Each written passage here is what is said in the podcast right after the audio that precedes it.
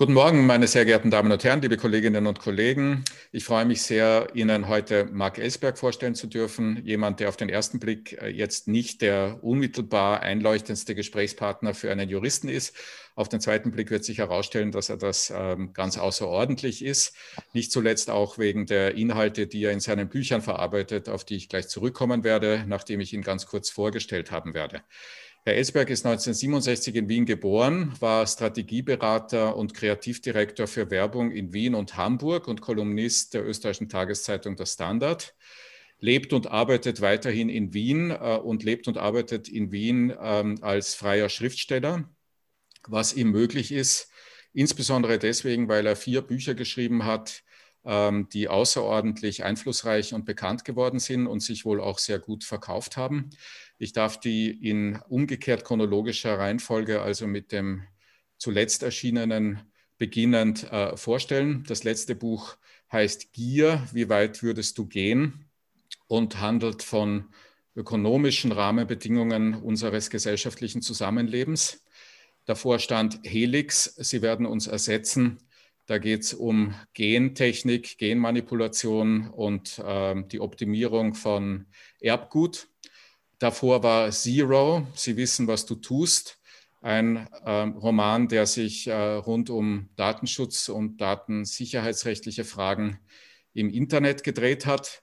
Und noch davor, das war das Buch, mit dem er ähm, international bekannt geworden ist, lag Blackout, Morgen ist es zu spät. Das ist ein Buch, das sich äh, mit äh, den Folgen eines äh, großflächigen Stromausfalls in unserer industrialisierten Welt beschäftigt. Alle vier Bücher Romane, alle vier Bücher allerdings auch äh, Romane, die so an der Schnittstelle zu den Wissenschaften und zu wissenschaftlichen Fragen sich bewegen. Und auch deswegen, glaube ich, in der Kritik ganz außerordentlich an, positiv aufgenommen, weil sie eben eine, eine einzigartige Mischung aus Belletristik und Sachliteratur zugleich sind. Marc, ich äh, freue mich sehr. Danke, dass du gekommen bist und äh, würde gerne eröffnen mit der Frage, es geht ja in diesen vier Büchern um wahrlich nicht kleine Themen, nicht also von, von Wirtschaft über Gentechnik, über Internet bis zur Stromversorgung. Es geht darin allerdings bisher nicht um globale Gesundheitskrisen. Ist das Zufall oder ist das, weil das auch du und auch sonst niemand so richtig erwartet hat, was da ab März ähm, auf uns eingebrochen ist? Ähm, ja, erstmal herzlichen Dank für die Einladung. Ähm, ich freue mich sehr, da zu sein. Gleich auf die Frage kommend, warum ich, ähm, weil es durchaus nahegelegen wäre, einen Pandemieroman zu schreiben, das bislang nicht gemacht habe und auch in Zukunft nicht machen werde, war, dass es mich nie interessiert hat, aus dem ganz einfachen Grund. Wir haben das nämlich durchaus immer wieder diskutiert über die Jahre mit dem Verlag, mit meinem Agenten, war immer wieder die Frage, magst du nicht als nächstes einen, einen Pandemie-Roman schreiben? Das mhm. lag immer wieder am Tisch. Und ich habe immer gesagt, ich, ich mag nicht, weil dieses Thema seit Jahrzehnten in, ähm, in Geschichten erzählen, sowohl in Filmen als in Büchern meiner Meinung nach völlig ähm, ausgeschlachtet war. Also ich, ich weiß noch genau in dem, in dem Jahr, als ich nach Hamburg ging, ähm, wo ich ja dann acht Jahre gelebt habe, 1995, war der erste Film, den ich in Hamburg auf der Reeperbahn in einem Kino angeschaut habe, ich glaube am zweiten Abend nach meiner Ankunft, war Outbreak, dieser Pandemiefilm mit Dustin Hoffmann. Hm. Die 90er Jahre seinerzeit waren schon eine Hochzeit von, von, von Pandemie- und Virus-Thrillern, äh, Preston Child und andere es gab 2011, glaube ich, dann den Film vom Soderbergh, Contagious und so. Meiner Meinung nach äh, war dieses Thema völlig auserzählt. Ähm, einerseits und andererseits, so wie es ein Thriller-Autor erzählt und erzählen muss, damit das Ganze spannend bleibt, ganz wurscht, ob das Outbreak war damals oder ähm, all die anderen Geschichten, ähm, muss, man, muss man ja immer so ins Extrem gehen. Also das, das macht ja der Thriller-Autor, so wie ich es auch bei Blackout gemacht habe, erzählt man gescheiterweise nicht den kleinen äh, Stromausfall, der eine halbe Stunde lang bei mir in der Straße dauert, sondern ich lege ganz Europa lahm und die USA auch gleich noch dazu. Und so ist es ja auch bei den Pandemie-Thrillern, dass die immer gleich ganz katastrophal ablaufen, als ob sich etwas wie Ebola über die ganze Welt verbreiten würde und nicht ähm, das, was wir jetzt erleben, was schlimm genug ist. Aber stellen wir uns vor, ähm, Corona hätte eine zehn- oder hundertfach höhere Sterblichkeit, ähm, dann, dann würde es ja auch da draußen ganz anders zugehen. Das ist das, was der Thriller-Autor erzählt. Es waren ja ähm, in den letzten Monaten dann immer wieder so lustige Cartoons zu sehen, wo zwei Menschen gelangweilt auf der, auf, am Sofa zu Hause herumliegen und feststellen, all die Katastrophengeschichten haben nie von der Langeweile erzählt. Ähm, mhm. Und das ist, das ist eben diese, dieser, dieser schmale Grad, auf dem man dann noch dazu wandeln würde. Also würde man aus der Corona-Krise jetzt einen Thriller machen wollen, wäre das gar nicht so einfach, weil es passiert zu wenig. Mhm. Aber äh, vielleicht das heißt also, das Thema war eigentlich auf dem Tisch. Es war nur sozusagen nicht gut ja. erzählbar, weil es schon auserzählt war. Ja? Meiner Meinung nach, ja. ja. Ja, das, das widerspricht ein bisschen der so doch sehr häufig gehörten Annahme, dass das alles so ganz überraschend kam, nicht? Also ähm, zumindest in, als Schriftsteller kam es dann oder als Filminteressierter kam es dann doch nicht ganz so überraschend. Das war nur in seiner Trivialität vielleicht überraschend. Ne? Genau, ich glaube, das, das ist es. Das war das, was ich jetzt auch am Schluss ein bisschen gemeint habe. Also erstens ähm, so wie es jetzt da ist, ist es anders, als es uns die solchen Filme und Geschichten alle erzählt haben, weil es eben längst nicht so heftig ist. Wir haben nicht irgendwo Lager von Internierten, wo Hunderttausende Menschen eingesperrt werden. Wir haben nicht die brennenden Straßen, in denen ähm, die Leichen nur so herumliegen, sondern wir sitzen irgendwie alle eher genervt oder gelangweilt zu Hause am Sofa, müssen zum Teil versuchen, unsere Kinder zu bändigen oder homezuschoolen. Ich nicht, aber andere schon. Ähm, und das, das ist das, was es unterscheidet von den, von den ähm, klassischen solchen Filmen und Geschichten, was ich auch ganz interessant finde, zumindest wenn man sich an die Filme erinnert, an die bekannteren äh, wie Outbreak und Soderberghs ähm, Contagious, dass zum Beispiel ich mich nicht erinnern kann, in irgendeinem dieser Filme eine Gesichtsmaske gesehen zu haben. Hm. Also so viel dann zur Antizipation von, von, von Realität und Fiktion ähm, bei diesen Geschichten. Was aber schon ein wenig auch mit der westlichen Ignoranz zu tun hat, nicht? Denn ich wiederum erinnere mich an Aufenthalte in Japan lange vor der Pandemie, wo das absolut äh, Standard war, dass man lange davor Masken getragen hat und es auch völlig kulturell verankert war, dass man das aus altruistischen und nicht aus egoistischen Motiven tat. Nicht? Ja, ja, absolut, ja, ja, genau. Das kennt man aus den Asienbesuchen immer schon, wo man sich zuerst als Westler wenn man sich interessiert hat, hat man es natürlich gewusst, aber es war trotzdem ein ungewohntes Bild, vereinzelt die Leute mit den Masken zu sehen, die halt gerade eine Verkühlung haben, um die anderen zu schützen. Ja, ja, ja, ja. Wie findet man denn so einen Stoff dann überhaupt? Wie kann man sich das vorstellen? Ähm, machst du das alleine oder mit deinem Verlag und wird man das dann irgendwie in Richtung möglicher Marktchancen abprüfen oder schreibt man einfach drauf los und schaut, welcher Stoff wozu sich eignet? Ähm, das ist bei mir unterschiedlich. Das heißt, ja, ähm, die, die, das, die Findung des Stoffes, das mache ich. Mhm. Ähm, bei dem Blackout war es ja so, das war das erste, da hatte ich den Verlag noch nicht bei dem Blackout erschienen. Das habe ich mir also als, quasi als Stoff gesucht und gesagt, das möchte ich gern machen. Und ähm, der Verlag hat das fast fertige Buch gekauft. Mhm. Und als Blackout dann so im Erscheinen war, hat der Verlag gesagt, was machen wir als nächstes, ähm, weil er offensichtlich gedacht hat, da kann was nächstes kommen und das ist brauchbar, woraufhin ich ein paar Vorschläge gemacht habe und wir uns sehr schnell auf das geeinigt haben, was dann später Zero wurde, weil wir das beide am spannendsten fanden. Ähm, und so war es dann eigentlich jedes Mal. Das, nach, wenn ein Buch vorbei war, habe ich halt Vorschläge gemacht zu Themen oder habe gesagt, das würde ich gern als nächstes machen. Und im Allgemeinen hat der Verlag ja gesagt. Es war, es kann aber auch anders ausgehen, dass zum Beispiel es war, das was später Helix wurde, da hatte ich ein Thema vorgeschlagen, ähm, wo der Verlag gesagt hat, das klingt spannend, das ähm, würden wir machen. Dann habe ich den Vertrag unterschrieben, und ähm, bin dann im Lauf der nächsten Monate draufgekommen, ich krieg's nicht so hin, wie ich es gern hätte. Und musste dann quasi ähm, schon in halber Fahrt was Neues vorschlagen. Ähm, das, das wurde dann eben Helix, die Geschichte über die Gentechnik, die ähm, kurioserweise ja dann plötzlich auch brandaktuell war. Das waren irgendwie tatsächlich diese Gespräche, die ich mit dem Verlag da geführt habe, ähm, dass ich gern zu dem Gentechnik-Thema wechseln würde, weil ich das andere nicht hinbekomme. Ähm, wenige Wochen bevor die ersten Berichte über, über Versuche kamen an ähm, menschlichen befruchteten Eizellen in China, die mit CRISPR-Cas verändert wurden.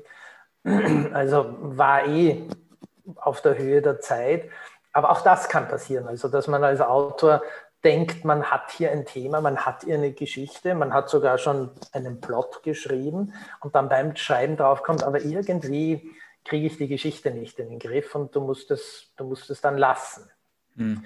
Und bei, bei Gier war es eigentlich so, dass ich das große Thema Wirtschaft, Gerechtigkeit, ähm, Verteilung etc. pp. Schon, schon lange beschreiben wollte, aber nie einen richtigen Aufhänger hatte, ähm, den ich spannend fand und der auch dann zum Mark Ellsberg gepasst hat, der, der immer so Wissen oder Wissenschaft ähm, mit hinein verpackt.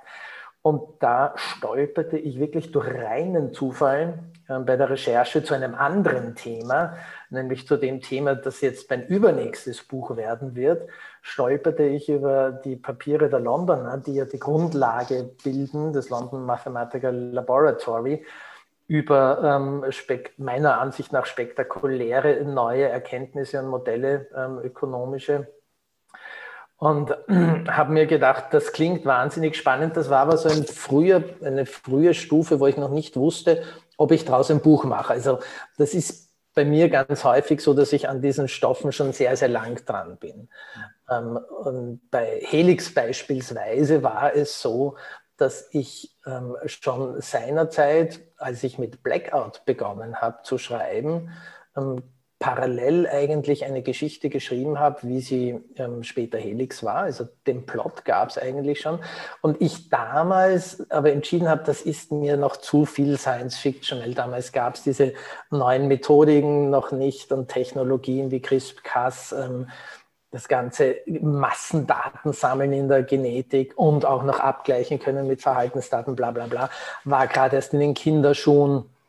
Und deswegen habe ich es dann beiseite gelegt und wie ich Helix dann wieder angegriffen habe, ähm, fast ein Jahrzehnt später, habe ich tatsächlich ähm, 150 bereits geschriebene Seiten gefunden von damals, ähm, wo ich mich damals dann entschlossen habe, ähm, na, ich schreibe jetzt erst einmal Blackout. Also man sieht, ich bin an diesen Themen oft wahnsinnig lang schon dran, um dann irgendwann zu sagen, okay, jetzt interessiert es mich oder jetzt ist die Zeit reif, jetzt habe ich eine richtige Geschichte ähm, etc.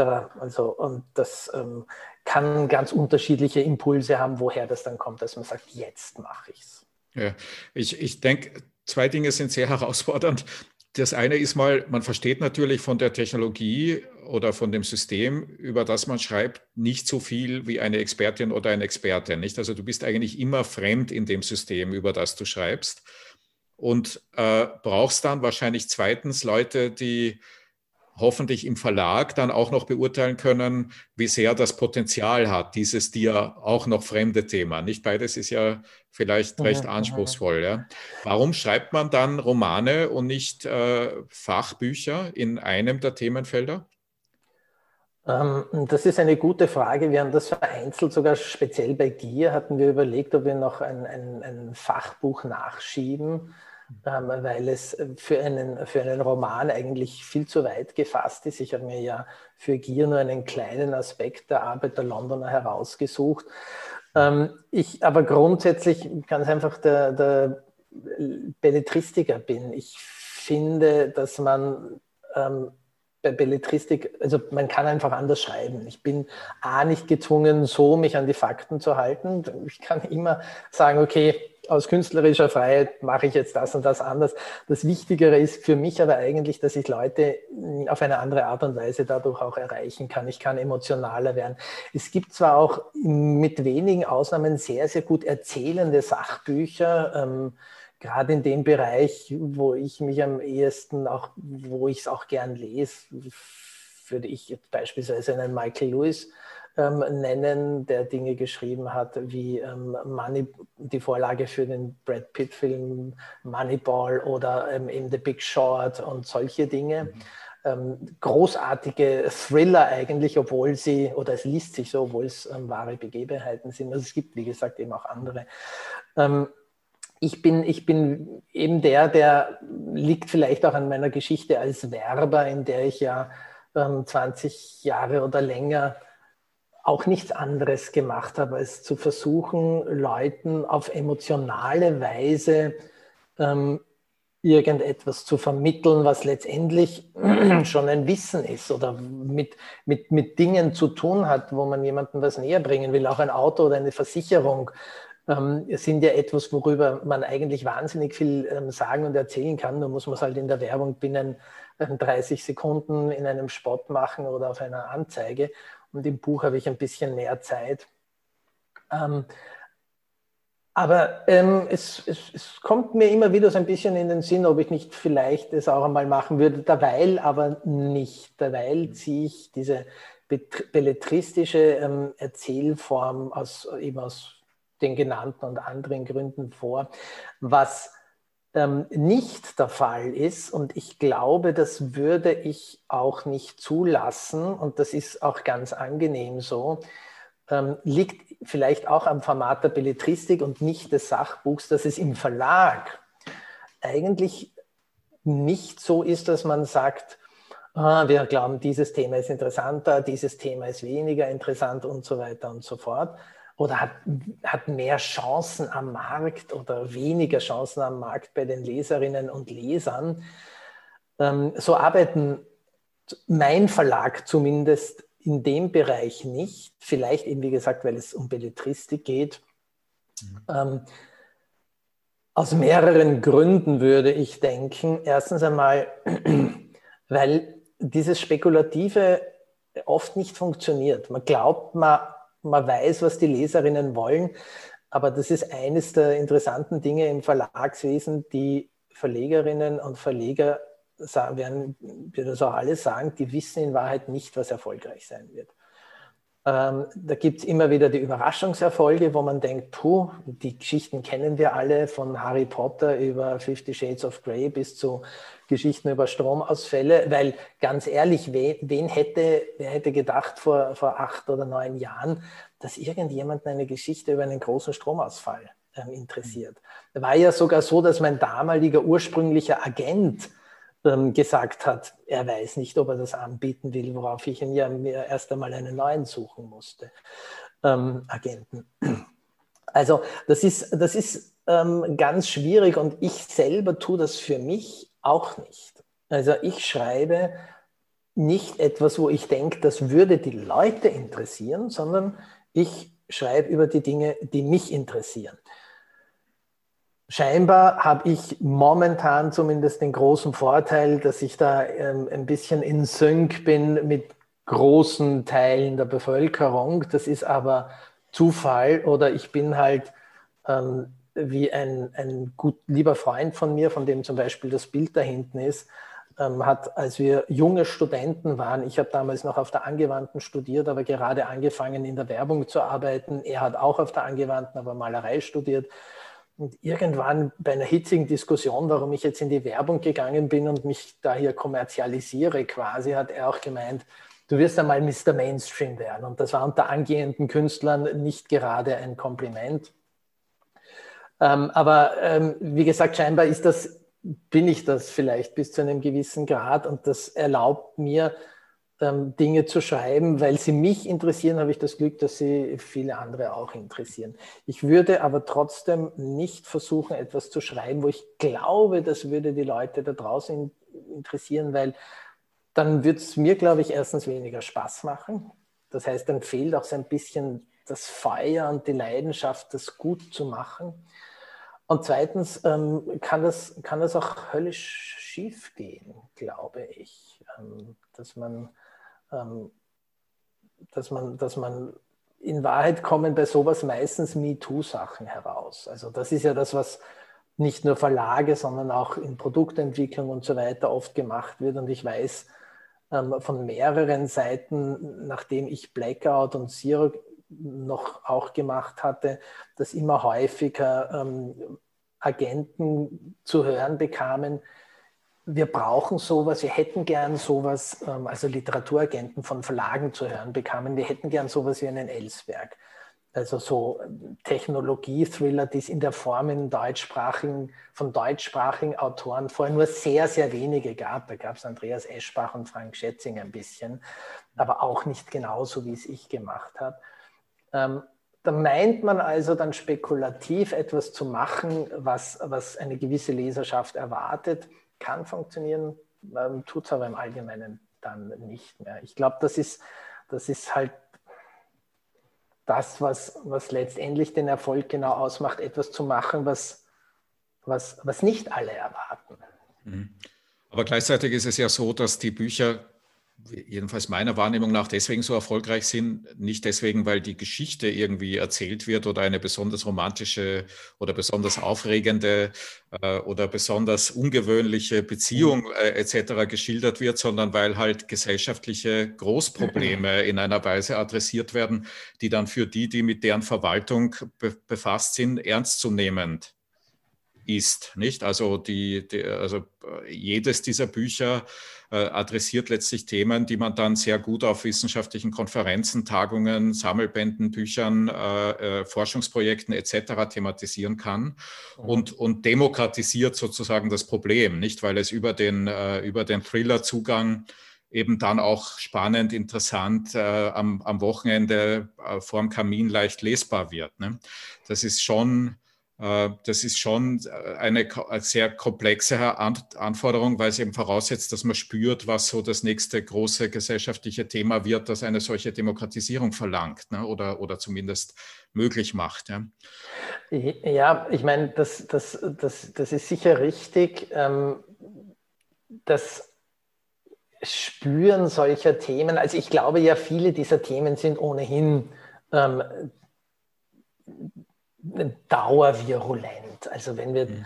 wenn wir hernehmen das Thema des letzten Buches Gier, äh, Verteilungsfragen, wie kann man ähm, den, das Wachstum von Wohlstand optimieren, ganz abgesehen davon, dass man darüber nachdenken muss, ob Wohlstandswachstum überhaupt noch sinnvoll ist in Zeiten der Klimakatastrophe etc. Ähm, das ist ja ein Thema, das in Wahrheit, ich bin Generation Gordon Gecko, also ich bin, ich habe 85 ähm, die Schule abgeschlossen und bin 87 habe ich auf der, auf der Wirtschaftsuni zu studieren begonnen, weil das habe ich ja gemacht, bevor ich auf die Kunsthochschule ging, habe ich ja ein Jahr Wirtschaft noch studiert. Ähm, das war genau das Jahr, in dem Wall Street erschienen ist, der, der Film mit ähm, Gordon Gecko eben durch den Michael Douglas dargestellt worden. Also diese, diese Generation Gier ist gut, ähm, Thatcherismus, Reaganomics und Co.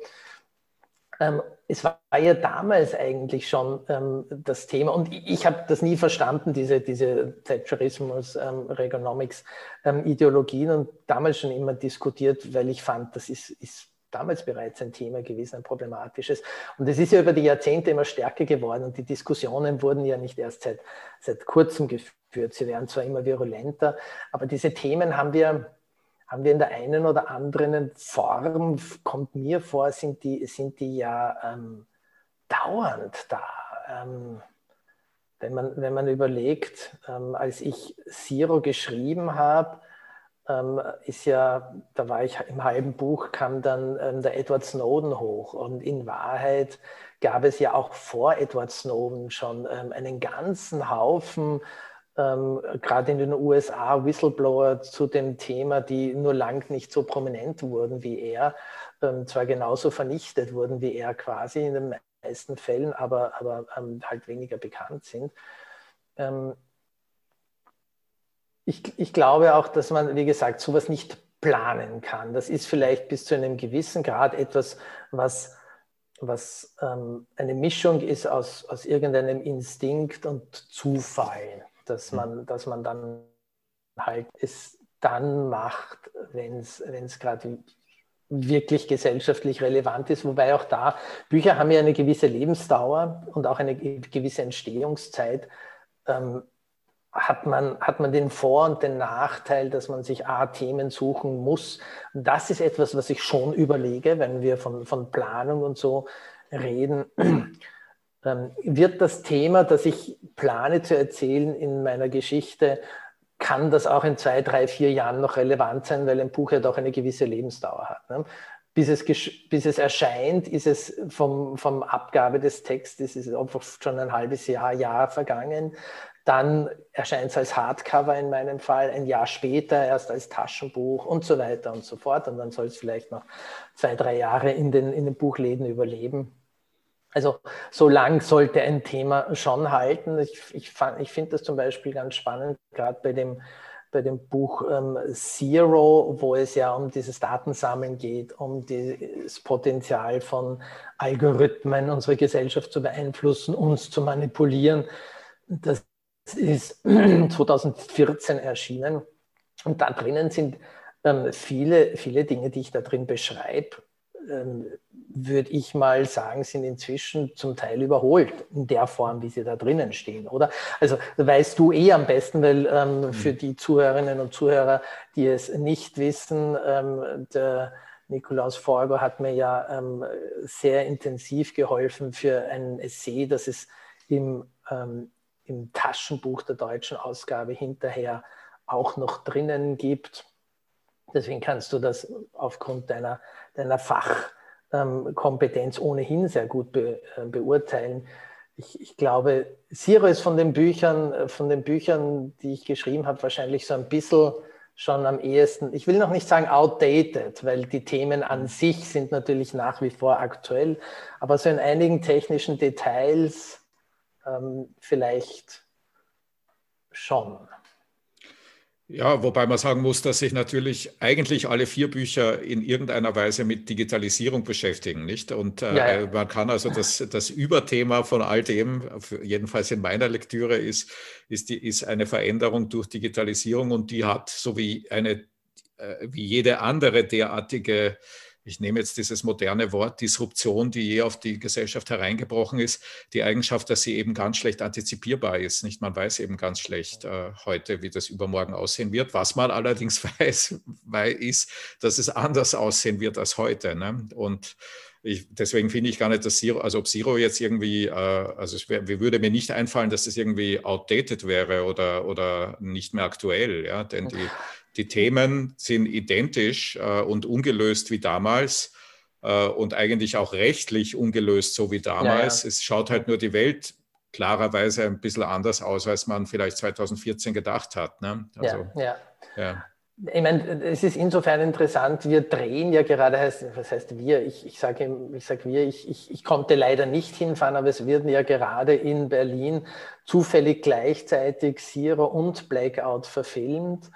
Ähm, und das war natürlich ganz interessant, speziell bei Zero. Wie geht man da heran an, an, an das, wo man, wo man sich denkt, okay, ähm, vielleicht muss ich die Geschichte da hier noch einmal ein bisschen weiter drehen, ohne die grundsätzlichen Problematiken ähm, zu verändern oder Fragestellungen, aber dass man vielleicht eben ähm, sagt, ja, so genau, genau wie du es gerade mhm. formuliert, Welt eben jetzt nicht mehr aus. Und auch bei der Verfilmung musst du wieder überlegen, okay, du schreibst ein Drehbuch, dann wird produziert, also von Drehbuch schreiben bis das Ding draußen ist, vergehen auch noch mal zwei Jahre, kann auch noch mal was passieren. Niemand hatte beispielsweise Corona am, am Zettel bei diesen, äh, bei diesen ganzen Verfilmungen. Muss auch nicht sein, so richtig. Aber ähm, das sind so Dinge, die natürlich, die da hier ein bisschen eine, eine, eine Rolle spielen. Mhm kann man überlegen, ob man bei einer Neuauflage die Handlung verändert, nicht? Das wäre mal für Belletristik eigentlich was Ungewöhnliches. Ich weiß nicht, ob es das wahrscheinlich gibt es auch das schon irgendwo, ja, aber. Gibt, äh, selten aus ja, dem simplen ja. Grund, weil es wahnsinnig viel Arbeit wäre für alle Seiten und ein gigantischer Aufwand. Ne? Dann müsste ich die Geschichte neu schreiben oder umschreiben, dann müssen die Lektoren das neu lesen, dann muss es, äh, müssen es die Grafiker neu setzen, dann muss ich neue Druckunterlagen herstellen und so weiter und so fort. Ähm, und all das, was Wissenschaftler ständig tun. all das, was Wissenschaftler ständig tun, was sich ja. aber ähm, bei Büchern, ähm, eh, genauso wie bei Wissenschaftlern, ja. natürlich in 95 Prozent der Fälle schlicht und einfach nicht rechnet, weil ähm, ich bin ja in der, in der überaus privilegierten Lage für einen Autor und Situation, dass ich, dass ich meine Bücher hunderttausend oder millionenfach verkaufen, ähm, was ja in, im Allgemeinen nicht der Fall ist. Die mhm. durchschnittliche Autorin oder Autor verkauft ein paar hundert oder tausend Exemplare. Ähm, und dann würde sich so ein Aufwand, das auch noch umzuschreiben und so weiter, schon gar nicht rechnen, weil dann komme ich mhm. nie auf eine schwarze, nicht einmal auf eine mhm. schwarze Null bei dem Ganzen. Hm. Ähm. Ja, aber bei Zero 2.0, da weiß nicht, das würde sich ja vielleicht dann auch ganz gut verkaufen. Aber ich bin ja. Äh, ähm, naja, bei Zero ist, ist ähm, da warten wir mal ab, vielleicht, vielleicht kommt da noch was, aber da sind, mhm. da sind wir gerade am, am, Entwerfen, am Plotten, am Überlegen, allerdings nicht ähm, in gedruckter Form, sondern in einer mhm. anderen Form. Mhm. Aber ja, wird man sehen, ob das was wird oder nicht. Mhm. Weil, weil, du jetzt schon wieder die, die Pluralform verwendest, wir sind am und wir werden sehen. Äh, doch einmal die Frage vielleicht anders gewendet, was ist eigentlich die Aufgabe eines Verlags in diesem Spiel? Naja, die Aufgabe des Verlags in dem Spiel ähm, ist im Wesentlichen, wenn ich einmal den Text geschrieben habe, ähm, mit mir da nochmal drüber zu gehen. Da habe ich dann im Allgemeinen eine Lektorin und das sind fast immer Lektorinnen, weil das Verlagswesen eine der Branchen ist, die, die, die wahnsinnig weiblich sind. Also wenn man in München ins Verlagshaus reingeht von Random House, wo ja 40 Verlage oder was sitzen, dort sind fast nur Frauen. Mhm. Ähm, wie üblich mit Ausnahme der Führungspositionen. Ähm, also in diesem, es ist kein richtiger Vorstand oder in einem Führungsgremium sitzen, glaube ich, momentan halb Frauen, halb Männer. Aber der Rest sind fast alles nur Frauen. Also es ist fast immer eine Lektorin, bei mir immer. Die überarbeiten mit mir dann nochmal den Text, schauen, schauen rein. Da geht es aber nicht nur um, um, Druckfehler, sondern schon auch um Spannungsbögen, um ähm, ist eine Szene schon prägnant genug, kann ich da oder dort vielleicht noch ähm, an dem einen oder anderen Ding feilen. Ähm, und dann, wenn das einmal erledigt ist, dann gibt es halt noch die Detailarbeiten, dann schaut man auch noch auf die Druckfehler, dann muss das Ganze natürlich gesetzt werden und wird halt irgendwann zu einem gedruckten Buch oder auch zu einem E-Buch heutzutage parallel und auch in meinen Fällen auch immer gleichzeitig noch zu Hörbüchern. Und dann muss der Verlag das halt ähm, in die Welt bringen. Dann muss er dazu, mhm. dafür schauen, dass das in den Buchhandlungen liegt. Da geht der Vertrieb raus und, und ähm, bringt das neue Programm unter die Leute. Ähm, ja, dann macht er Werbung im besten Fall dafür, wenn man so wiederum hier in der privilegierten Situation des Bestseller-Autors ist, ähm, dass der Verlag nicht nur sagt, okay, ich schaue, dass ein paar Exemplare in die Buchhandlung kommen, sondern ich mache sogar noch Werbung dafür. Ähm, und dann endet die Aufgabe des Verlags eigentlich auch schon wieder im Allgemeinen. Wie gesagt, da gibt es zum Erscheinen gibt es dann so ein bisschen ähm, Marketing und PR im besten Fall. Ähm, in meinem Fall schaut man halt dann auch, dass man in irgendwelche Zeitschriften, Zeitungen zu Interviews geladen wird oder auch Radio und Fernsehen, Podcasts in den letzten Jahren etc. Das ist so in etwa die Aufgabe des Verlags. Und ähm, ich sage deswegen immer wir, weil mir schon klar ist, dass ähm, auch wenn das nicht immer ähm, ganz, ganz friktionsfreies Arbeiten ist, speziell mit jemandem wie mir, also ich bin ja da sicher eine Pest als, als ehemaliger Werber mit dem Verlag über Werbung und Cover und so dis zu diskutieren, ähm, da haben die es mit mir nicht leicht, weil ich als ehemaliger Werber dann natürlich auch immer sehr explizite Meinungen dazu habe. Dass es aber trotzdem immer eine gemeinsame, gemeinsame Arbeit ist und auch auch ähm, bei den Verfilmungen jetzt zum Beispiel sowieso. Also bei den Verfilmungen, da hast du die Produzenten, da hast du die Drehbuchautorinnen oder Autoren. Da sind es interessanterweise zumindest bei den beiden Projekten jetzt immer Autoren und Re Regisseure. Ähm, und ähm, Riesenteams, die da eigentlich dahinter stellen, stehen, das ist immer ein Wir. Also das sind mhm. Projekte, die du nicht alleine schupfst. Deswegen mhm. sage ich da eigentlich immer Wir, ja. Mhm.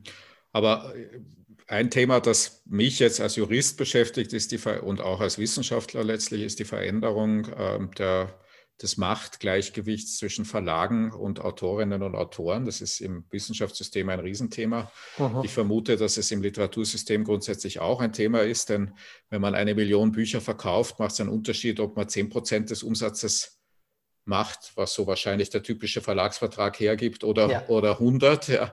Und die Differenz äh, ist, äh, ist halt dann für die Leistungen, die du jetzt gerade geschildert hast. Gleichzeitig wird aber das Drucken immer weniger wichtig, weil halt immer mehr elektronisch geschieht. Äh, das mhm. Werben wird auch weniger kompliziert, weil man immer mehr selbst machen kann. Verändert sich da in deinem persönlichen Umfeld was an diesem Gleichgewicht oder, oder ist es immer noch so wie 2000? ich weiß nicht, 2012 oder wann immer du mit Blackout begonnen hast? Ähm, für mich persönlich hat sich da eigentlich nichts verändert. Man, man darf eines nicht vergessen, dass das wird immer so dargestellt, dass, dass man als Autor jetzt natürlich sehr viel mehr Möglichkeiten hätte, das alles selber zu machen. Also ähm, die ganzen Self-Publisher sind ja, sind ja dann gern genommene Beispiele, sind in Wahrheit natürlich immer wie in allen anderen Bereichen auch die, die wirklich Erfolg damit haben, ähm, ganz seltene Ausnahmen. Mhm. Ähm, und ähm, wenn du, wenn, wenn man das machen wollte, dass man zum Beispiel, und das würde ja sozusagen das Machtverhältnis ähm, oder die Verschiebung der Machtverhältnisse illustrieren, dass der Autor sagt, okay, wozu brauche ich überhaupt noch einen Verlag? Ich mache das jetzt einfach selber. Ähm, dann bleibt mir auch sehr viel mehr Geld übrig als diese circa 10 Prozent, genau.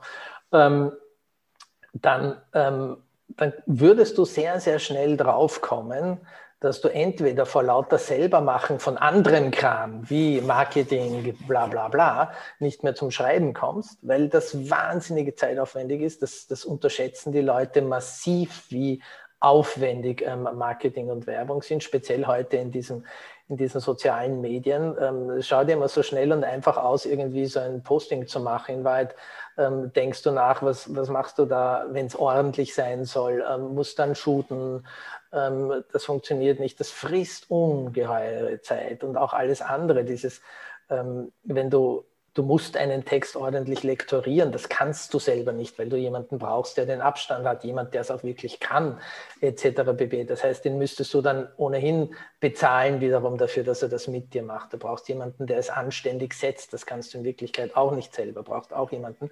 Es ist am Ende so, dass diese ganzen Leistungen, die dir die Verlage abliefern, die kannst du alle selber in irgendeiner Form irgendwo zusammen ähm, ähm, holen. Aber wenn du das tust, dann bleiben dir am Ende erst wieder die circa 10 Prozent übrig, die du, ähm, die du auch vom Verlag bekommst. Und ähm, zweitens, was man auch nicht unterschätzen darf, ähm, wenn man es selber macht, es kommt so auf die Plattform an, über, über die man selbst publizieren würde. Äh, die populärsten sind da hier natürlich Amazon oder irgendwelche Unterfirmen von Amazon. Das heißt, im deutschen Buchmarkt ist es immer noch so, dass ähm, die Mehrheit der Bücher werden nicht online verkauft, sondern werden über den stationären Handel verkauft. Anders als beispielsweise in den USA.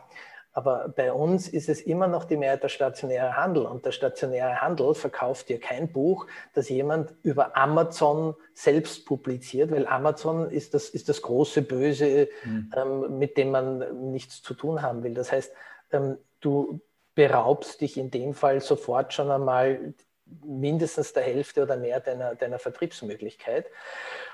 Und all das zusammen ähm, zeigt, dass diese Machtverschiebung in Wirklichkeit noch gar nicht so riesig ist, wenn du dich einmal begonnen hast, damit zu beschäftigen. Es ist am ehesten interessant, würde ich sagen, vor allem bei, bei, bei No-Name-Autoren, bei Anfängern, die einfach die Möglichkeit haben, etwas zu machen, was sie sonst hätten nicht machen können, weil sie früher keinen Verlag genommen hätte. Jetzt kriegen sie ihr Buch publiziert. Und in ganz, ganz wenigen Ausnahmen bei Bestseller-Autorinnen und Autoren, die vielleicht ausreichend Zeit, Geld und Nerven hineinstecken in nicht nur den Aufbau einer eigenen Marke, weil das passiert sowieso, sondern auch in die dahinterliegende Infrastruktur, dass du irgendwann sagst, okay, jetzt brauche ich wirklich keinen Verlag mehr. Ähm, das tut aber kaum jemand. Also ich finde die, find die Zusammenarbeit mit einem Verlag immer noch angenehm, weil dadurch kann ich mich auf das konzentrieren, was ich eigentlich kann, nämlich ähm, Bücher schreiben. Hm. Also im, im Wissenschaftssystem, glaube ich, ist die Entwicklung schon wahrscheinlich, weil da insgesamt dann die Verhältnisse beengter sind, ähm, einiges weiteres geschehen. Nicht? Also die, mhm. die Lektorierung durch Verlage findet eigentlich nicht mehr durch Verlage statt, sondern durch Peers, äh, die das typischerweise unentgeltlich ja. machen. Nicht? Mhm. Ähm, also das wäre dann so, wie wenn halt äh, Schriftsteller A die Arbeit von Schriftstellerin B äh, lese. Ja. Und, äh, und, und was jetzt das Amazon-Thema betrifft, äh, wird halt viel mehr als in der Belletristik mittlerweile elektronisch publiziert und damit auch direkt vertrieben. Ne? Dass also mhm. auch die ja, was, was, was bei der Wissenschaft, soweit ich es mitbekommen habe, ich, ich habe das nur am Rande mitbekommen, ähm, nicht zuletzt durch, durch ähm, die Londoner, durch die Leute mhm. vom London Mathematical Laboratory, äh, auf deren Arbeiten ähm, ja die GIR-Geschichte beruht, ähm, die sich ja vehement einsetzen, vor allem dafür, dass ähm, Wissenschaftspublikationen, äh, die ja in vielen Bereichen oft, vor allem scheinbar in den Naturwissenschaften, wenn du publizieren willst, musst du in, in, diese, in diese Magazine reinkommen, die dann ähm, in Wahrheit ähm, total die Welt beschränken, weil es irrsinnig teuer ist, sie zu kaufen, mhm. weil auch die Zutrittsmöglichkeiten durch das Peer-Review-System oft ähm, eher undurchsichtig sind.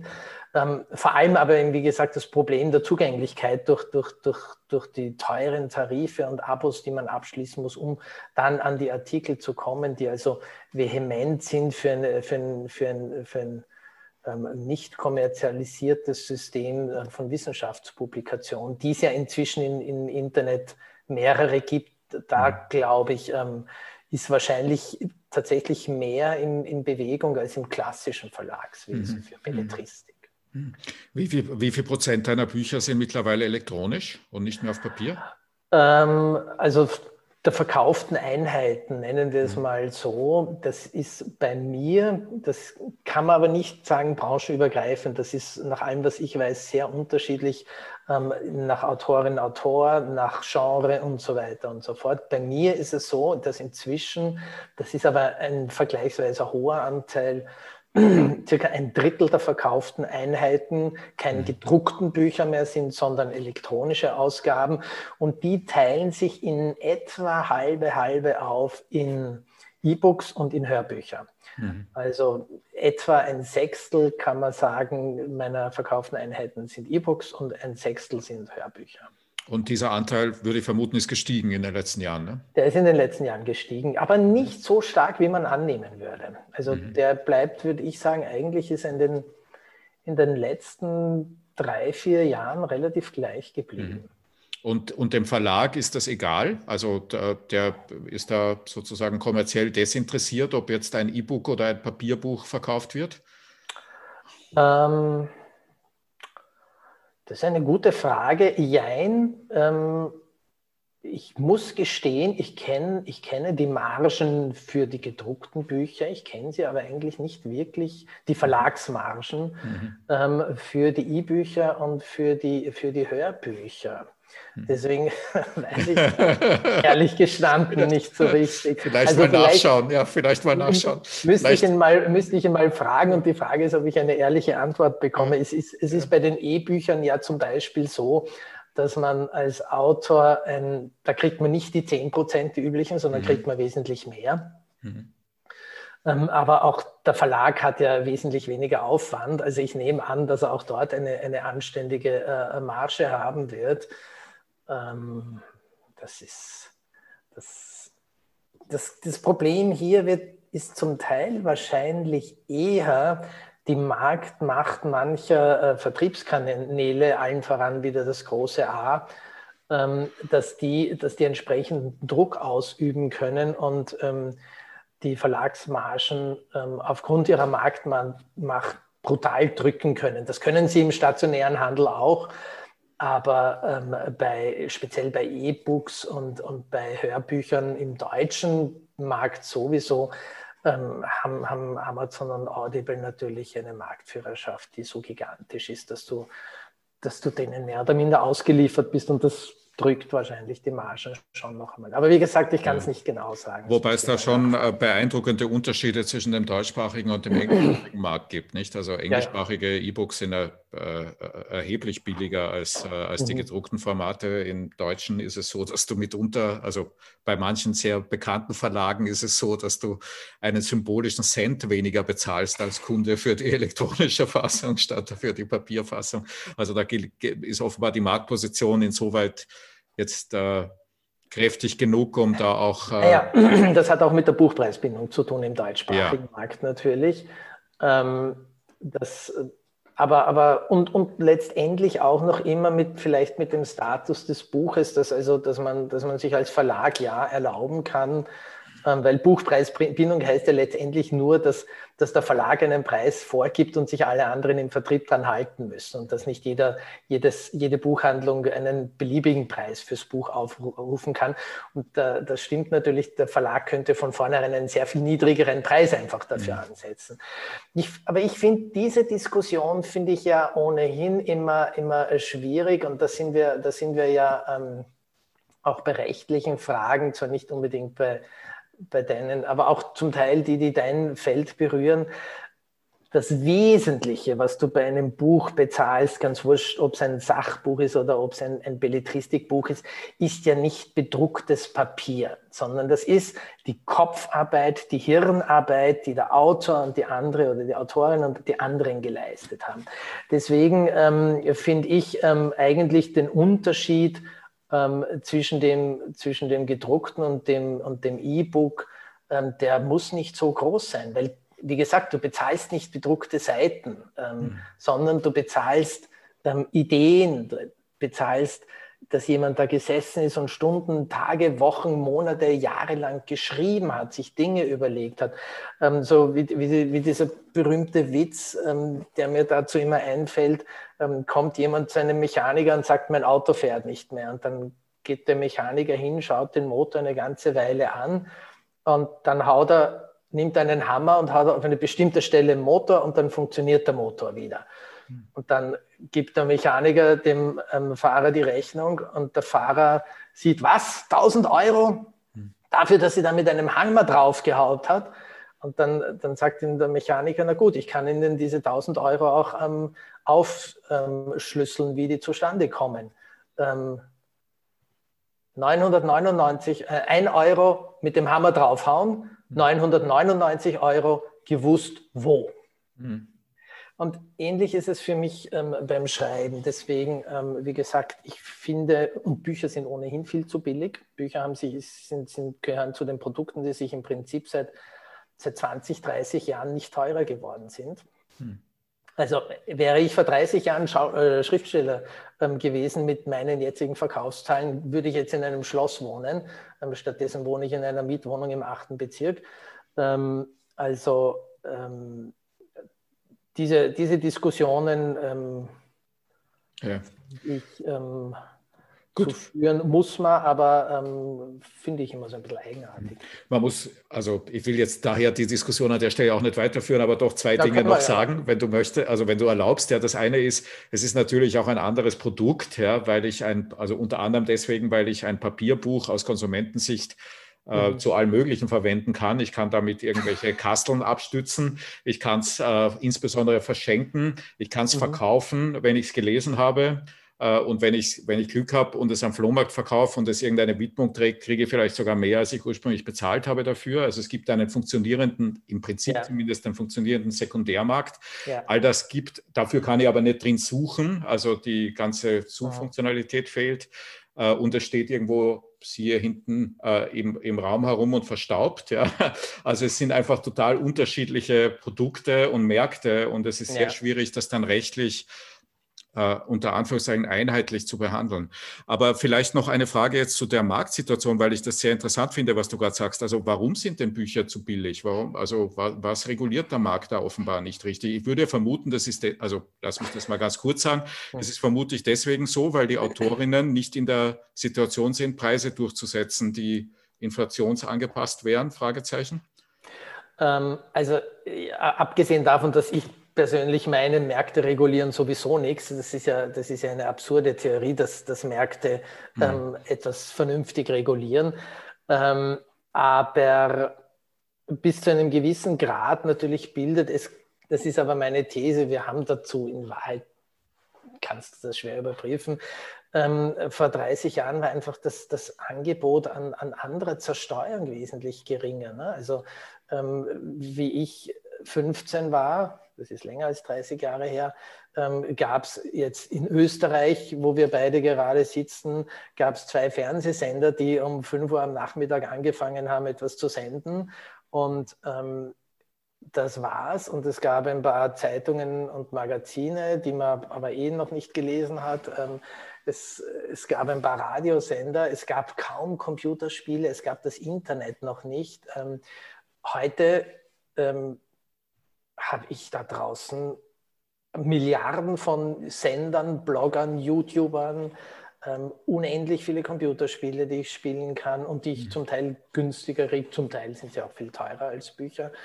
Ähm, Filme, Serien, da, da, da. also das, das, ähm, die Konkurrenz für ähm, dieses schmale Zeitbudget von zwei, drei, vier Stunden, die ich im besten Fall pro Tag habe, neben Arbeit, neben Familie und so weiter und so fort, ähm, die ist viel, viel größer geworden. Und ähm, die äh, spielt sich offensichtlich auch ähm, dann über den Preis ab. Also da, da, traut man sich dann als Verlag, hat man, hat man festgestellt, traut man sich, glaube ich, zum Teil nicht, ähm, da noch hinaufzugehen. Die Versuche gibt es jetzt in den letzten Jahren. Also wenn man sich anschaut, gerade aktuell die, die ähm, neu erschienene, neu erschienene Obama-Biografie, ähm, die kostet 42 Euro. Das ist für ein Buch für verhältnismäßig viel Geld, weil mhm. meine Thriller kosten im Allgemeinen, so wenn sie als Hardcover kommen, irgendwo, ich weiß nicht, das nächste werden wahrscheinlich wird zum 24 Euro oder sowas geben. Ne? Mhm. Ähm, also die Verlage versuchen zwar da ein bisschen nachzuziehen. Aber man muss sich ja nur selber überlegen, ähm, würde man ein Buch um, um 40, 50 Euro kaufen oder würde man dann noch eher sagen, okay, da warte ich aber jetzt wirklich aufs Taschenbuch. Und würde man ein Taschenbuch kaufen, wenn es 25 Euro kosten würde, statt wie momentan meistens irgendwie 10 bis 12? Also womöglich würde man wirklich ähm, nicht mehr verkaufen. Mhm ich, vermute auch, dass also viele Leserinnen und Leser mittlerweile durch die Netflix und, äh, und, und Amazon Prime und, äh, und Spotify und ähnliche Angebote daran gewöhnt sind, einen relativ niedrigen monatlichen Mietbetrag zu bezahlen mhm. und dafür dann halt mehr oder weniger unbegrenzt Inhalte konsumieren zu können, dass also sich das Kaufmodell insgesamt ähm, ein wenig obsolet macht gerade. Ne? Und ja. auch in, sieht man auch schon bei Büchern zum Teil. Das, ähm, das sieht man bei Büchern auch, das sind ja Modelle, die sich, die sich womöglich, also wo, wo, wo man ja durchaus drüber nachdenkt, zum Teil. Mhm. Ähm, ähm in speziellen Bereichen. Wir haben die Diskussion sogar schon gehabt, kann ich mich erinnern, zuletzt bei Ver Vertragsverhandlungen. Bei Hörbüchern ist das ja, ist das ja schon so, mhm. dass, dass ähm, ich zum Beispiel sage, ähm, ich will keine Verträge, wo die Hörbücher in solche Abo-Modelle hinein dürfen. Mhm. Wo also in so Streaming-Modelle fallen. Mhm. Weil da bleibt nichts übrig für einen Autor. Das ist, das ist, der, das, ist dann das endgültige Aus als, als, als in Wahrheit Einkommensquelle als mögliche für mhm. die Kreativen. Ähm, also, aber, aber natürlich, diese, diese, diese anderen Modelle ähm, greifen ein, wobei man natürlich sagen muss, für den, das, ist, das ist ja dann ein großer Unterschied zwischen, zwischen dem einzelnen ähm, Kreativen, der hier Content schafft und speziell beispielsweise im Fall Buch oder im Fall Film sitzt du ja Jahre an so einem Ding. Also beim Film ist es ja noch schlimmer bei den Serien. Ähm, bei der Musik ist es ja ein bisschen anders. Ein Song ist ja relativ schnell geschrieben, oder relativ, aber das geht ja etwas flotter, da kannst du auch mehr liefern immer wieder. Ähm, aber für, für, einen, für einen Autor von Belletristik, der im, im Jahr vielleicht ein Buch, wenn es gut geht, ähm, rausbringt, ähm, ist das auch, glaube ich, ein bisschen ein schwieriges Modell. Also das, das das ist interessant als Modell für den, für den Vertrieb oder meinetwegen auch noch für den Verlag, der ja ganz viele dann anbieten kann dafür, davon. Aber für den einzelnen Autor macht es nur dann Sinn, wenn entsprechend, entsprechender Ertrag dabei rauskommt. Und das ist ja bei diesen Modellen, die wir momentan sehen, häufig nicht der Fall. Also Spotify ist ja so ein bisschen das Musterbeispiel dafür in der Musikbranche. Aber die haben gleichzeitig, muss man sagen, gibt es ja auch Musikerinnen und Musiker, die ganz gern von dem leben, was sie machen. Und äh, also diesen Markt haben, der ist komplett aufgerollt, nicht? Das gibt es nicht mehr. Ne? Ja. Kauf, Kaufmodell für Musik ist eigentlich ist ausgestorben. Ja? Ist also ja. ein absolutes Nischenphänomen. Und es ja. ist schon die Frage, wie sehr das äh, andere ähnliche äh, Märkte, die mit, äh, mit urheberrechtlich geschützten Werken operieren, erreichen wird. Ne? Also ob mhm. es reicht zu sagen, ein Autor arbeitet länger und braucht deswegen ja, mehr. Äh, ist durchaus nicht gesagt, dass das, ja. dass das da nicht auch passiert. Ähm, ja. Und es wird, es wird wahrscheinlich etwas Ähnliches zur Folge haben, wobei man das mal untersuchen müsste, ob man das nicht ändern kann, weil was weil das ist letztlich auch in der, in der Buchbranche passiert und man sieht es auch in, in diesen anderen Modellen. Es gibt ja Leute durchaus, die auch auf Spotify sehr, sehr viel Geld verdienen, wenn einfach genug, also die Superstars, mhm. ähm, dass, man, dass man diese, dass man diese, diesen weiteren, immer weiter aufgehenden Gap hat, zwischen, ähm, zwischen den wenigen, die wirklich Geld damit verdienen und den, den, ganz, den ganz vielen anderen im Longtail, ähm, die zwar da sind, aber sehr, sehr wenig herausbekommen. Aber wie gesagt, das ist, das ist ja eigentlich ein Phänomen, das wir auch in der, in der bestehenden Buchbranche bereits haben, diese, mhm. diese sogenannte Mittellist, wie sie, wie sie heißt. Also jene Autorinnen und Autoren, die es vor 10, 20 Jahren noch gab, die vielleicht irgendwo zwischen 20 bis 50.000 Bücher im Jahr verkauft haben, im deutschsprachigen Raum, jetzt gar nicht nur in Österreich. In Österreich wäre sowas ja schon richtig, richtig gut. Die also vom Schreiben leben können, ohne davon, aber jetzt sagen wir, da wirst nicht reich davon, aber du kannst davon leben. Das wären ja immer weniger. Also die mhm. allermeisten ähm, verkaufen ja weniger, müssen halt Lesungen nebenher machen oder als was anderes arbeiten, noch Journalisten, Lehrer, mhm. sonst was. Ähm, und ähm, die Verlage auch immer mehr halt auf die paar wenigen Zugpferde setzen, wo sie richtig Geld verdienen, die, die Bestseller. Und, und, und die können dann auch gut Geld verdienen. Und ähnlich ist es, das würde vielleicht in, in dem, in dem Abo-Streaming-Modell eh genauso sein, dass man dann, wenn man zu den, zu den Gutverdienern gehört, dort auch bei den Gutverdienern bleibt. Ja. Will ich ja. gar nicht ausschließen.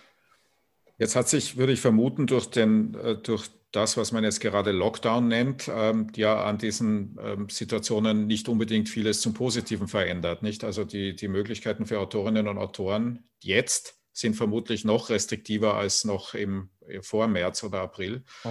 Zum Beispiel deswegen, weil man schon nicht in Buchläden gehen kann derzeit nicht. Und, äh, in Waffenläden schon, ja, in Buchläden äh, nicht. Ja.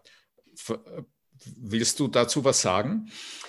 Ähm, naja, das, ist, das hängt auch sehr, sehr dann davon wieder ab, in was für einer Situation man ist als Autorin oder Autor. Ich habe es gerade beschrieben, viele mhm. Autorinnen und Autoren sind in Wahrheit davon abhängig, dass sie, dass sie noch was anderes machen können, zum Beispiel Lesungen. Und das ist momentan, also ich kenne nicht wenige Kolleginnen und Kollegen, für die das eigentlich die Haupteinkommensquelle ist oder zumindest eine sehr, sehr wichtige, mitessentielle, ein, ein wichtiges Standbein, das ist völlig weggebrochen. Mhm. Das kann auch durch diese ganzen Online-Lesungen nicht wirklich ersetzt werden. Das ist, das, ist, das ist tatsächlich für viele sicher ein Problem. Ähm, ich persönlich habe nie so viele Lesungen gemacht, deswegen hat es mich nicht so ähm, betroffen. Ich mache vielleicht zwei Wochen im Jahr und das ist bei mir auch als Einkommensquelle okay. nicht, nicht so relevant. Bei mir war es eher so, dass ich viel eingeladen bin bei Industrie und Politik zu Vorträgen. Ähm, die sind bei mir jetzt weggefallen, ähm, meistenteils, obwohl einiges, einige haben das einfach in die, in die Dings, in, in, ins Internet verlegt und dann hat man es ja trotzdem gemacht. Ähm, für mich persönlich, aber das ist eben auch wiederum meine Situation, hat sich gar nicht so viel verändert, weil ähm, als Autor sitzt man ja ohnehin, zumindest so wie ich, der, der nichts anderes daneben macht als Journalist oder sonst was, sitzt man ohnehin die meiste Zeit zu Hause ähm, im, im beruflich bedingten Lockdown und ähm, tippt allein vor sich auf seinem Schreibtisch ähm, hin, tut vielleicht ab und zu irgendwen anrufen für eine Recherche. Ähm, und das war es beruflich so. Und ähm, in Wahrheit war zumindest die Idealidee, Lockdown super, noch mehr Zeit, um Buch zu schreiben. Was de facto dann natürlich nicht so ist, weil man denkt, jetzt hat man viel mehr Zeit zum Prokrastinieren und ähm, das nützt man dann auch aus und dann überprokrastiniert man. Also bei mir ist im Lockdown nicht mehr weitergegangen mit dem Schreiben als, ähm, als ähm, ohne Lockdown. Also das, glaube ich, ist für, für Autorinnen und Autoren ähm, diese, diese Situationsveränderung ein bisschen geringer als für, für die allermeisten anderen, weil eben diese Zuhause-Alleinsei-Situation oder ähm, im Kammerlsitz-Situation ohnehin immer da gewesen war. Mhm. Ähm, abgesehen eben, wie gesagt, von dem Wegfallen der, der Einkommensmöglichkeiten durch Lesungen, Vorträge, bla bla bla. Ja, und der gleichzeitig vermutlich erheblich sich wiederum in Richtung Amazon verändernden Marktgegebenheiten, nicht? Weil einfach Käufer äh, vermutlich ja, ja. Schwierigkeiten haben, an die Bücher zu kommen. Ja. ja, das ist jetzt momentan im Weihnachtsgeschäft, wird das natürlich ähm, vielleicht auch noch einmal stark werden. Nach allem, was ich aber an den jetzt gehört habe, an den Zahlen aus, ähm, aus diesem Jahr, wäre offensichtlich ähm, wenig Probleme. Die, die, die Verlage haben nach allem, was ich weiß, mhm. warten wir ab, was das Gesamtjahr bringen wird. Ähm, die Verlage, denen geht es gut. Ähm, schwieriger ein bisschen ist es für den Handel, aber auch nicht ganz so dramatisch für die Buchhandlungen, wie man annehmen möchte. Es ist, die haben natürlich ihre, ihre, ihre Einbußen und speziell jetzt das Weihnachtsgeschäft könnte unschön werden.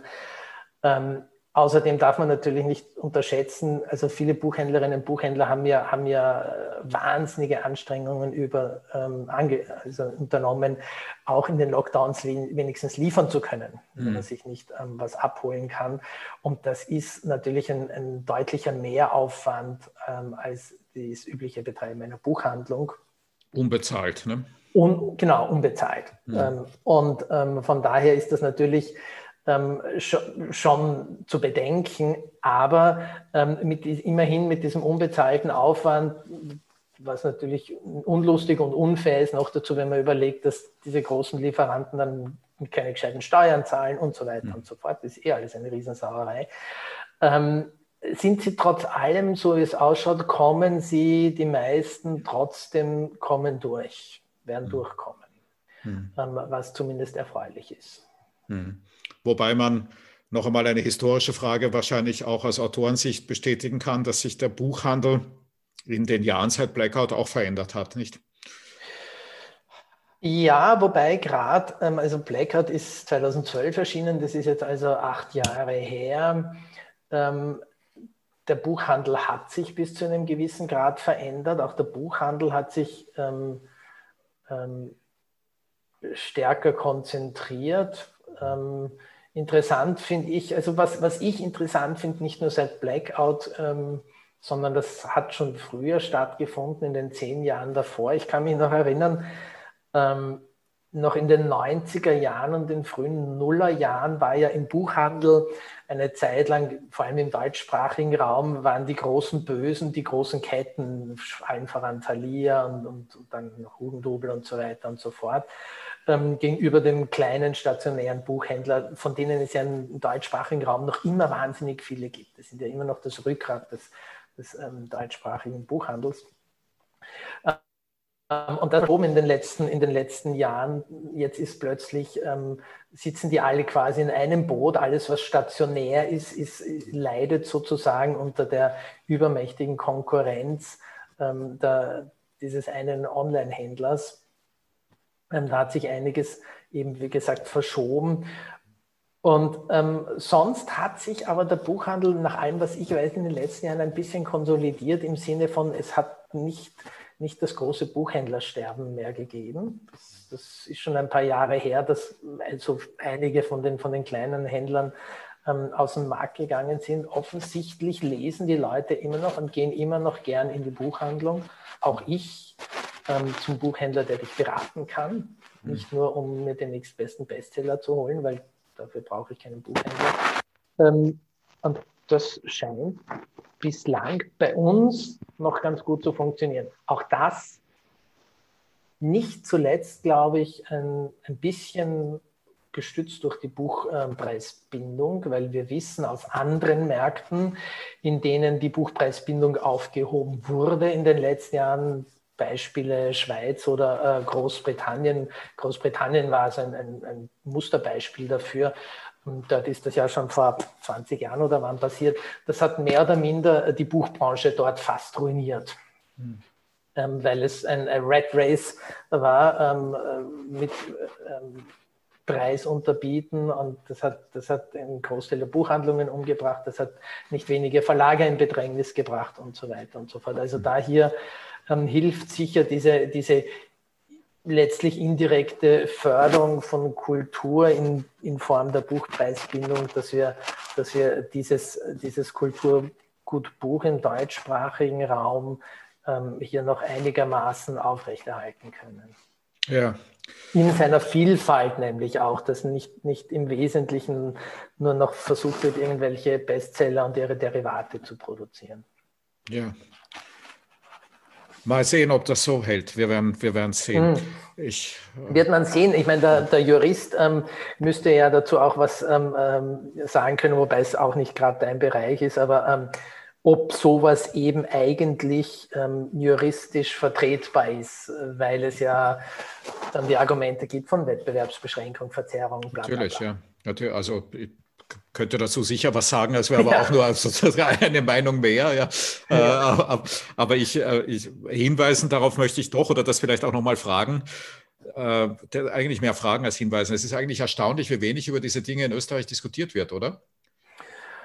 Ähm, naja, das ist es, ist, es wird einerseits als, das war immer schon so und deswegen macht man es weiter so. Das ist ja in Österreich sowieso so ein bisschen eine Haltung, bloß nicht zu viel Neues ausprobieren. In dem Fall muss ich selber gestehen, bin ich auch nicht so böse drüber. Ich finde es ich sogar vernünftig, es, es so zur Hand haben, wie ich ja generell es ähm, vernünftig finde, und das wird in Österreich zum Glück ja getan, Kunst und Kultur massiv zu fördern, auch wenn man jetzt diskutieren kann, was wo wie gefördert wird. In Österreich vielleicht zu viel Musik und Theater und dann auch die klassischen großen Häuser.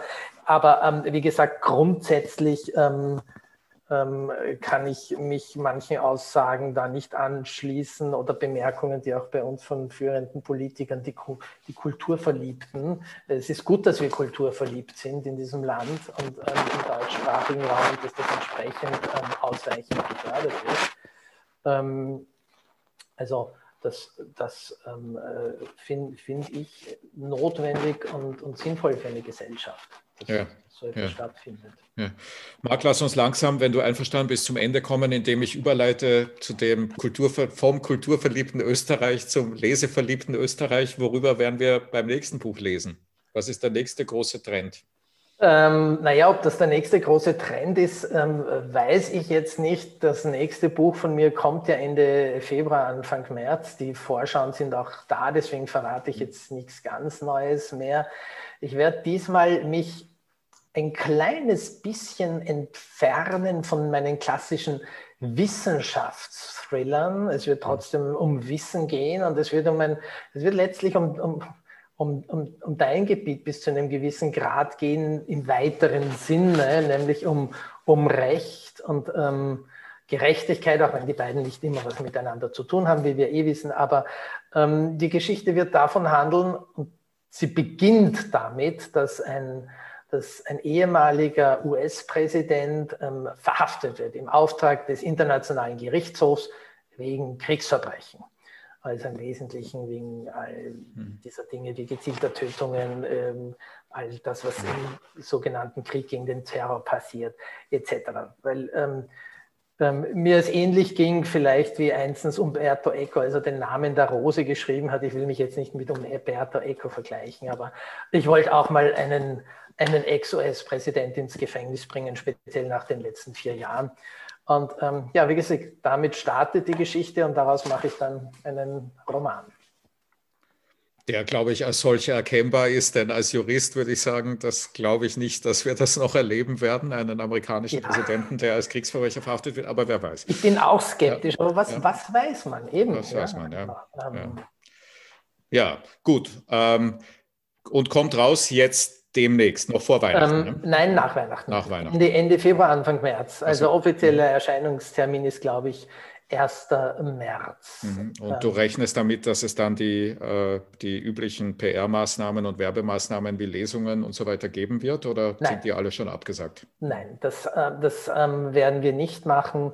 Das habe ich dem Verlag schon gesagt. Ich, Im ersten Halbjahr werde ich noch keine klassischen Präsenzlesungen machen, mhm. weil das, wenn es überhaupt möglich wäre, momentan bedeuten würde, man sitzt in einer Buchhandlung, alle sitzen da mit Maske, noch dazu im Schachbrettmuster, dann können da vielleicht 30, 40 äh, Leute sitzen, wenn es hochkommt.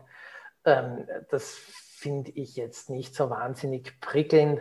Ähm, wir werden das dann aber schon wieder machen in dem Augenblick, wo es ähm, die Verhältnisse zulassen, wahrscheinlich in der zweiten Hälfte des Jahres. Könnte ich mir vorstellen, dass das dann eher wieder möglich sein wird. Also die, die, die Dinge, die ich machen werde zu dem Zeitpunkt des Erscheinens, werden eher medialer Natur sein.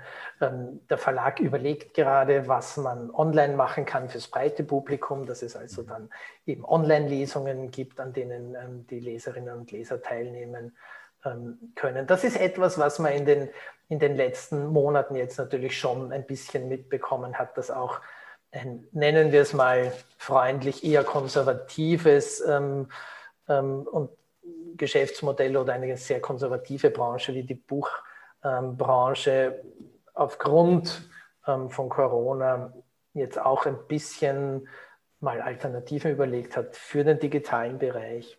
Mhm. Also da sind wir gerade am, am, Überlegen, wie wir, wie wir da trotzdem für die Leserinnen und Leser ähm, Angebote liefern können. Und werdet ohne jetzt die Details zu kennen, sei mir das erlaubt, äh, die Einschätzung abzugeben, werdet vor dem Dilemma stehen, dass Verlage keine Technologieunternehmen sind, nicht? Und, äh, und ja, ja, auch da bin ich natürlich, bin ich insofern in der, in der privilegierten Situation ja, dass mein Verlag zum mittlerweile mit Abstand größten Verlagsgruppe der Welt gehört, Random House, Bertelsmann, die haben schon auch Abteilungen, die die zumindest technologisch die Dinge liefern können. Also ja. die, die können, die, die, Hardware und so ähm, haben die. Die größere mhm. Herausforderung ist die Denke. Also mhm. die digitale Denke, ähm, ganz schwierig, aber es zu schaffen, eine funktionierende Online-Lesung hinzukriegen, das, das schaffen wir. Das, ja, ja. Die, Frage ist, eher, auch, welche, ja. die Frage ist eher, welche, welche ja. Modelle findest du, die ja. darüber hinausgehen, ähm, einen Talking Head vor einem Bildschirm zu setzen mhm. und den eine Stunde lang reden zu lassen ähm, oder noch schlimmer aus einem Buch vorlesen zu lassen. Das ist schon bei der klassischen Lesung, finde ich und mache ich auch im Allgemeinen nicht, mhm.